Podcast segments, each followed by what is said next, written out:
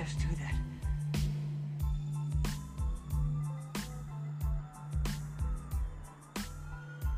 Caitlin! Oh my god! We have to find Caitlin! Slow down, slow down. You can't tell Kate. She's in my car. Jesus, what the hell's going on here? Freeze! Don't hurt him! Don't shoot! Yeah, don't shoot, like she said. Call an ambulance. Merry Christmas. That, of course, is The Long Kiss Goodnight, released in 1996, 25 years ago. Geena Davis, Samuel L. Jackson, Craig Bierko, and if you watch Succession, he wasn't, I mean, he was a character actor then, he still is. But on Succession, he he's he's a big deal now. Brian Cox, yeah, he likes those cocks. Directed by Renny Harlin. So at the time, Renny Harlin was married to Geena Davis. Renny Harlin, I mean, directed Die Hard 2, Nightmare on Elm Street 4, uh, Deep Blue Sea, The Long Kiss Goodnight, Cutthroat Island. Of course, Cutthroat Island was a box office bomb. But The Long Kiss Goodnight, there's a lot of Christmas going on in uh, The Long Kiss Goodnight. Samuel L. Jackson has said it is one of his. I, I think he has a list of favorite characters. Um. Okay.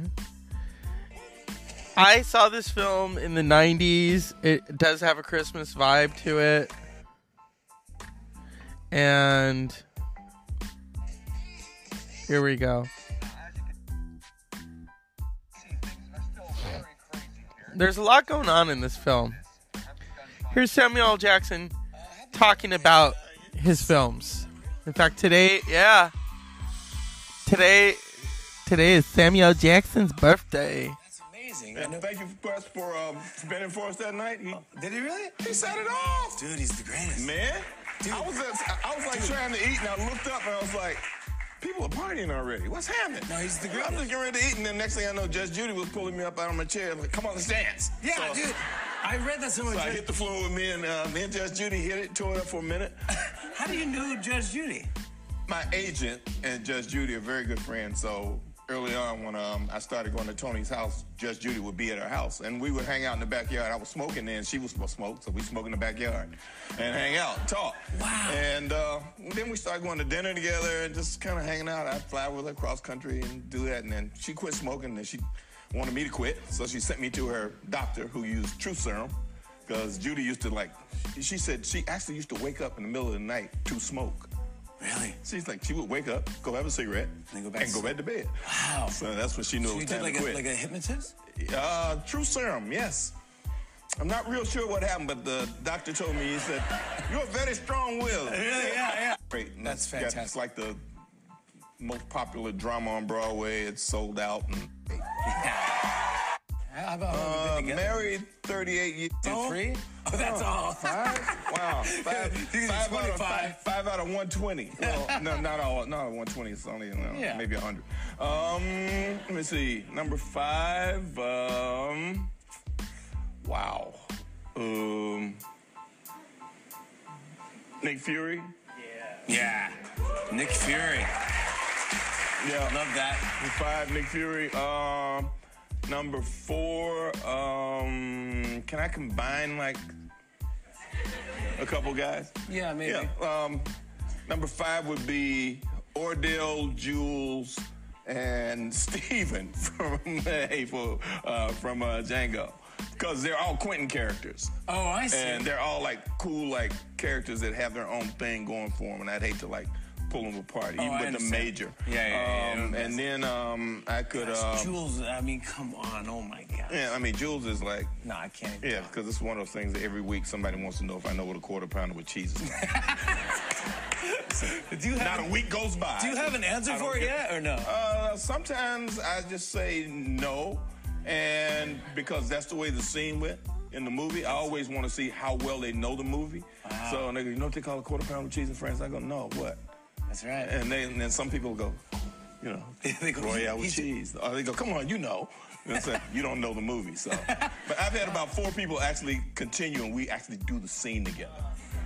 no way. It's awesome. I Okay, so next character after Yeah. that. Um, That's- that's four, so it's that's four. four. Uh, Mace Windu. Oh, dude. Star Wars. Gotta be a Jedi. A Jedi. Star Wars. A on. Jedi. He's You're a Jedi. Exactly. Come on, he's a Jedi. You can't beat that. And um, uh, my favorite is it's just kind of wacky, kind of private detective, kind of crazy dude, Mitch Hennessy from Long Kiss Goodnight. Really? That's Love that movie, man. Really? That's Oh, I had such a good time with Geena Davis.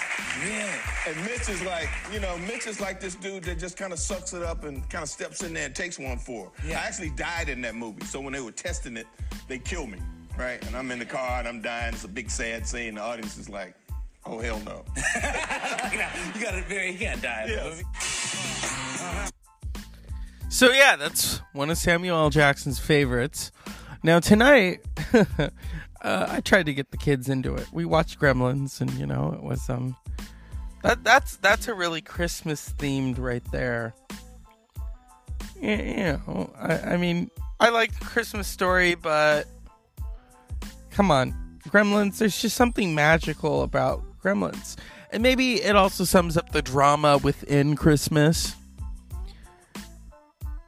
people fighting you know when you got little green men chasing you come on yeah yeah yeah yeah yeah yeah and uh yeah you've got carolers and you've got mrs deagle oh lord Carolers. I hate Christmas carolers. Screeching boys, little blue sniffers. I warned you, Brad.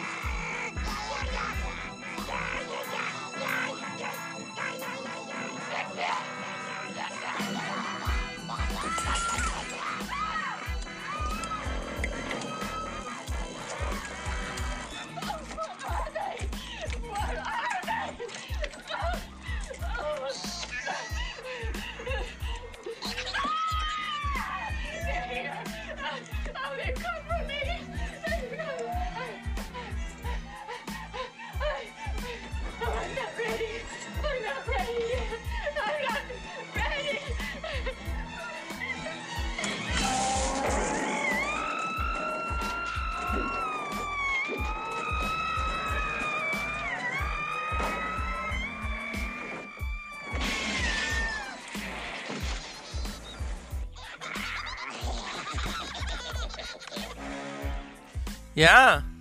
Gremlins. That's that's really that's that's really getting into the christmas spirit. Now of course this film is played every year.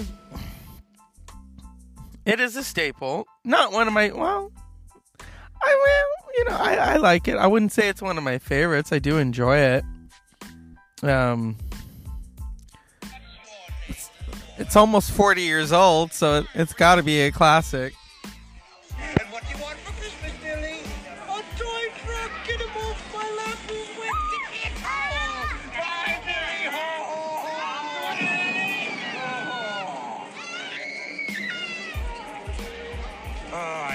smell of tapioca. Ho, ho. Merry Christmas. Merry Christmas. Nine o'clock. Great Scott, the store is going to close. Santa can't wait all night. Let's go. Come on up on Santa's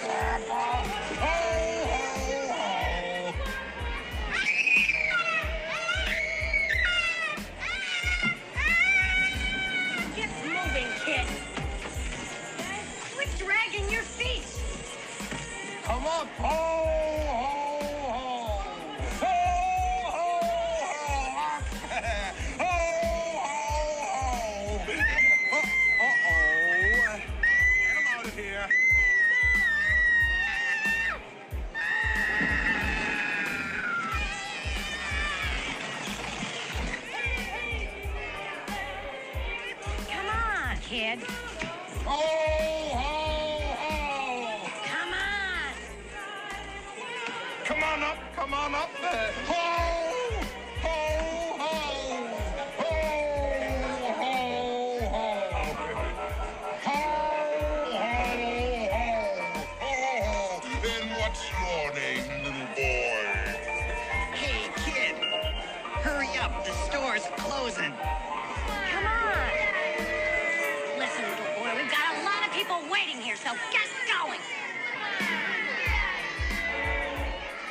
You want for Christmas, little boy?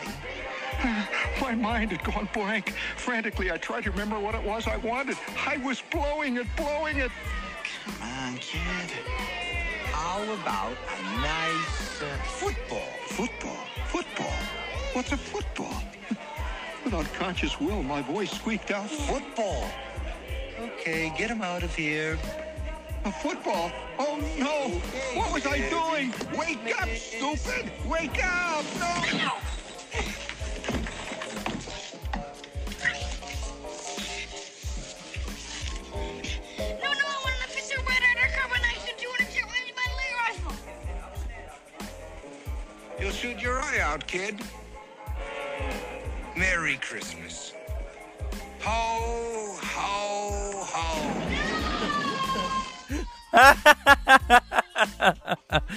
if that's not fucked up. and of course, the lampshade. Now, that actor who played Ralphie in A Christmas Story, well, he years later he directed, he produced, and um, years later he was in another very famous Christmas movie with Mr. Uh, well,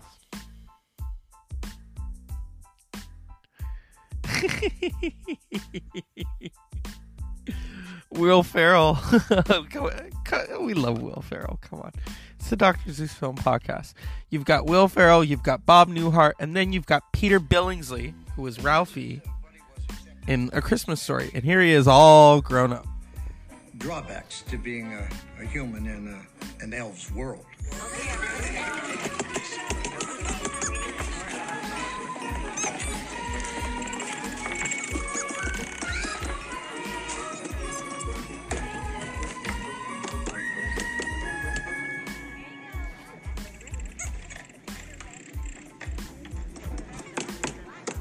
Hey, Ming Ming. Um, I'm gonna be a little bit short on today's quota. It's all right, buddy. Just how many etch sketches did you get finished? Come on, buddy. How many? I made, uh, 85?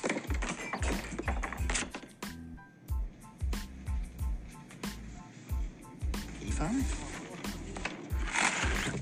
That puts you nine hundred and fifteen off the pace.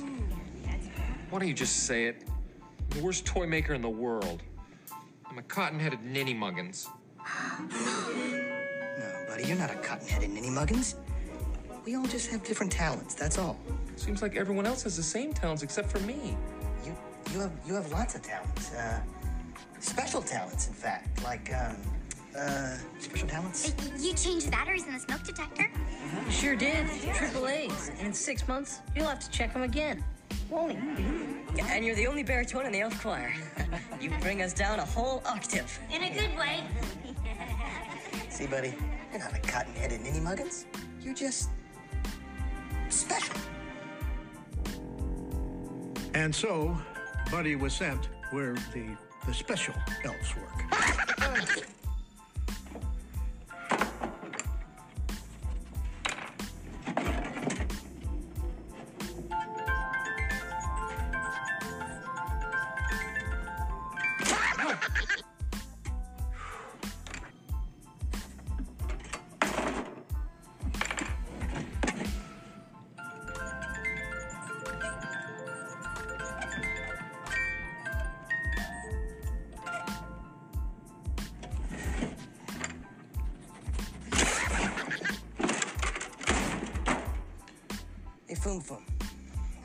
this to you, but Think you can help me pick up the slack on those etch sketches? No problem. I appreciate it. Buddy is killing me. Ernie got Lum Lum and Choo Choo pulling doubles. Quick thinking yesterday with that special talents thing. I feel bad for the guy. Just hope he doesn't get wise. Well, if he hasn't figured out he's a human by now, I don't think he ever will.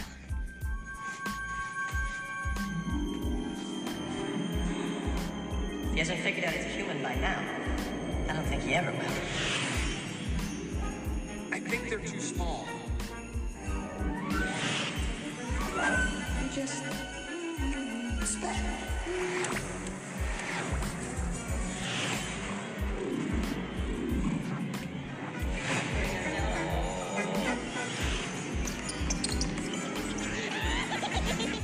Yeah, Will Ferrell is definitely not an elf, but Peter Billingsley, all grown up from A Christmas Story. I mean, come on, come on. Here he is talking about A Christmas Story in.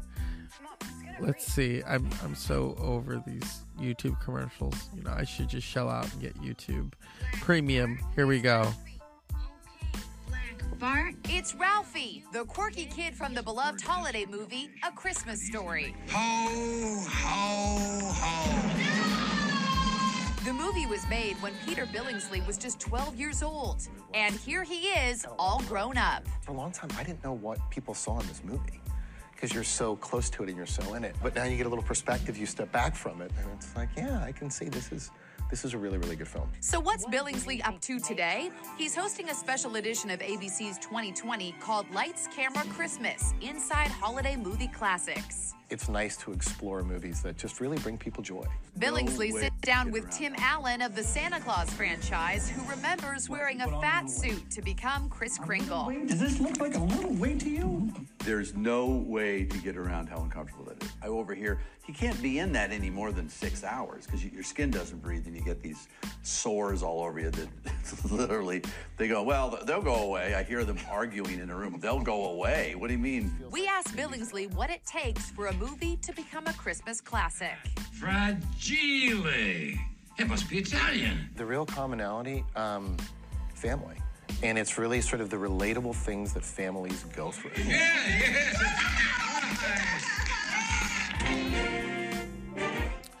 yeah, I had to throw a little inside addition into there. it's Christmas, okay? Well, it's it's getting there. Now, I I I, I first of all, before we end tonight's show, I I make no bones about the fact that I've had it with Adele. And I'm so thankful that the other day I was being silly and I wrote a letter to Mariah Carey because I thought, you know what? she's at least well kind of king I almost said the king. Excuse me. The queen of christmas. And i thought hey let's um let's see if she'll go number one just to knock adele because usually around this time of year i think we've all had it with all i want for christmas but then you know it's it's a sentimental song and so i wrote i'll read it for you. A cute little silly letter to uh, Mariah Carey. She didn't read it, but you know, then I checked Billboard, and lo and behold, the song was number one. And so, you know, my thing with Adele is what goes up must come down. You know, with her lead press on nails, and um, and, you know, I'm not Adele bashing. I just don't like that freaking album, and I don't like that song either. But at least Mariah Carey came to save the day. And I will read for you. Oh, this is this is what I wrote, Mariah. Dear Mariah, I'm kind of thankful for the first time in a long time that you're about to displace Adele on the top spot. I've been very good this year, and writing to Santa takes so, too long. I know you have a lot of McDonald's value meals to sell, but if you could please knock Adele from number one. Usually around this year, I'm annoyed with your song All I Want for Christmas, but stranger things have happened, and this year I've had enough of Adele. People compare her to you, and you would write these bubbly pop songs with o- ODB as the guest. All she does is make depressing albums and give them a number. Talk about being a corporate shill. Thank you, Mariah, for saving Christmas and for hopefully knocking Adele off her Easy on Me pedestal. I hope this letter finds you before Christmas and you deliver us all wonderful McNugget gifts. Merry Christmas, Mimi. Love Dr. Zeus. And then I look billboard and there she is. Mariah Carey's All I Want for Christmas makes record return to number one. Thank God. And let's knock Adele off the album spot, please, too. That's that's the joy of Christmas is you can take shit that you don't like and just regift it. I know Mar- Martha Stewart doesn't like regifting. One day I'll have Martha on and we'll talk about that.